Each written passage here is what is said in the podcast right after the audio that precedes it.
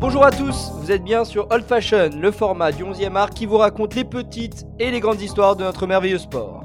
Aujourd'hui c'est moi, Bilal, qui vais vous conter les aventures d'un marginal, d'un game changer, d'un homme qui aura marqué l'histoire de son sport, et plus particulièrement celle du football italien, avant de conquérir l'Europe. J'ai nommé Arrigo Sacchi, aussi appelé le mage de Fusignano.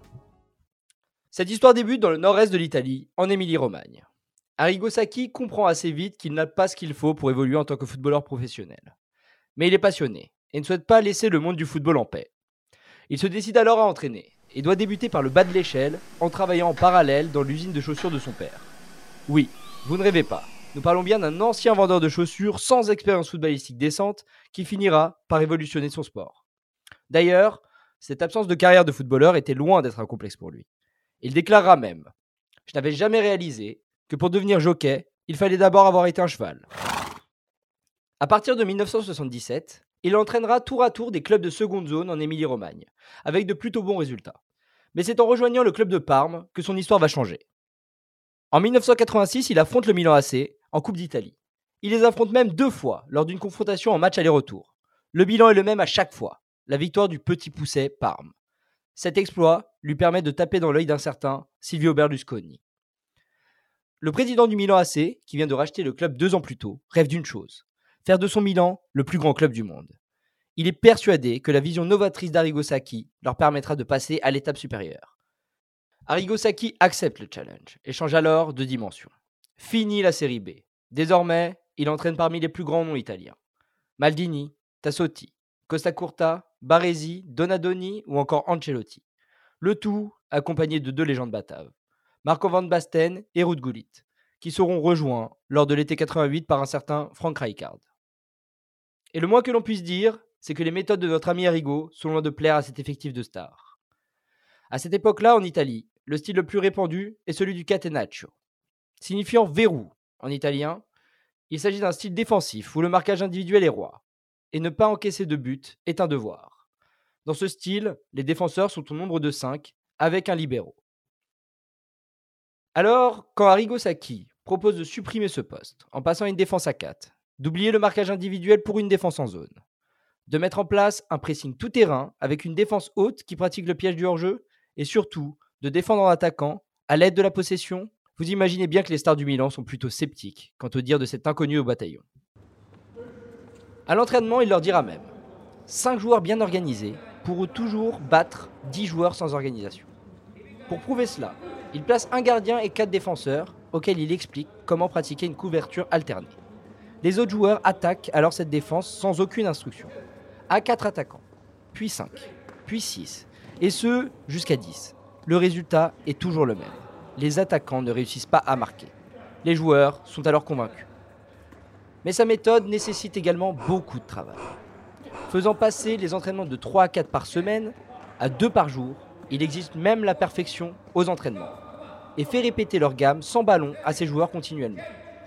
Et Paolo Maldini de dire Il nous faisait répéter les mêmes choses tout le temps, surtout à nous les défenseurs. Tous les jours.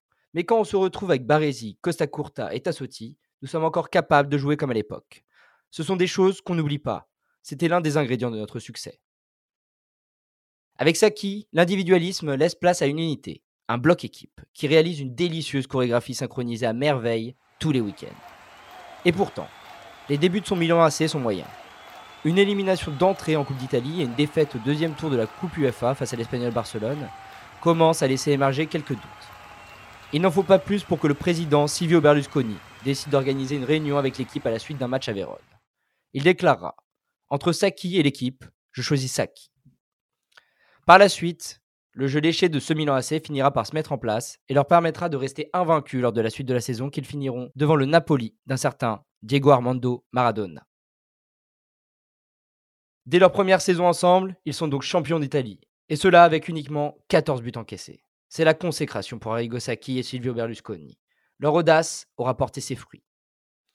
Mais leur ambition dévorante n'est pas encore totalement rassasiée. La saison 88-89 signifie également un retour du Milan AC en Coupe des clubs champions, et donc l'occasion de se tester face aux meilleures équipes européennes. Après un parcours plutôt maîtrisé, le Milan affronte en demi-finale le Real Madrid. Après un nul au match aller, le match retour est une démonstration. Le Milan AC étouffe les Madrilènes et leur inflige un 5 à 0 mémorable qui constitue l'un des matchs les plus aboutis de l'ère. Les voilà en finale. Dans un camp Nou, tout de rouge et noir vêtu, ils ne feront aucune bouchée du STU à Bucarest et remportent 4 à 0 la Coupe des clubs champions. L'objectif de Silvio Berlusconi est atteint. Les Milanais sont au sommet de l'Europe. En deux saisons, Arrigo Sacchi aura réussi l'exploit de mettre fin à 9 ans de disette en championnat d'Italie et à 20 ans d'absence de victoire finale en Coupe des clubs champions. Compétition qu'ils remporteront également la saison suivante. La suite de la carrière d'Arrigo Sacchi sera malgré tout moins faste. Au terme de sa quatrième saison au Milan AC, il se décide à répondre aux sirènes de la sélection italienne. Une expérience mitigée, malgré une finale de Coupe du Monde 94 que les Italiens perdront face au Brésil au tir au but. Après 5 ans à la tête de la sélection, il est de plus en plus critiqué et après une élimination au premier tour de l'Euro 96, il quitte son poste pour revenir une courte saison en Milan AC, sans la réussite passée. En proie au stress sur le banc de touche, il prendra la dure décision de ne plus entraîner, après un retour aux sources de trois matchs, à Parme en 2001. Mais le souvenir que l'on gardera de ce grand monsieur du football est celui d'un homme qui aura changé la façon de voir le jeu en Italie et en Europe. Un inconnu qui aura remis le Milan AC sur pied et glané pas moins de 8 titres en 4 ans au sein de ce grand club. Un entraîneur qui considérait que jouer bien devait toujours être un objectif et que le football était un sport qui se jouait avec la tête et dont les pieds n'étaient que les outils. Bref, un visionnaire qui aura osé casser les codes de son sport et influencer des générations d'entraîneurs.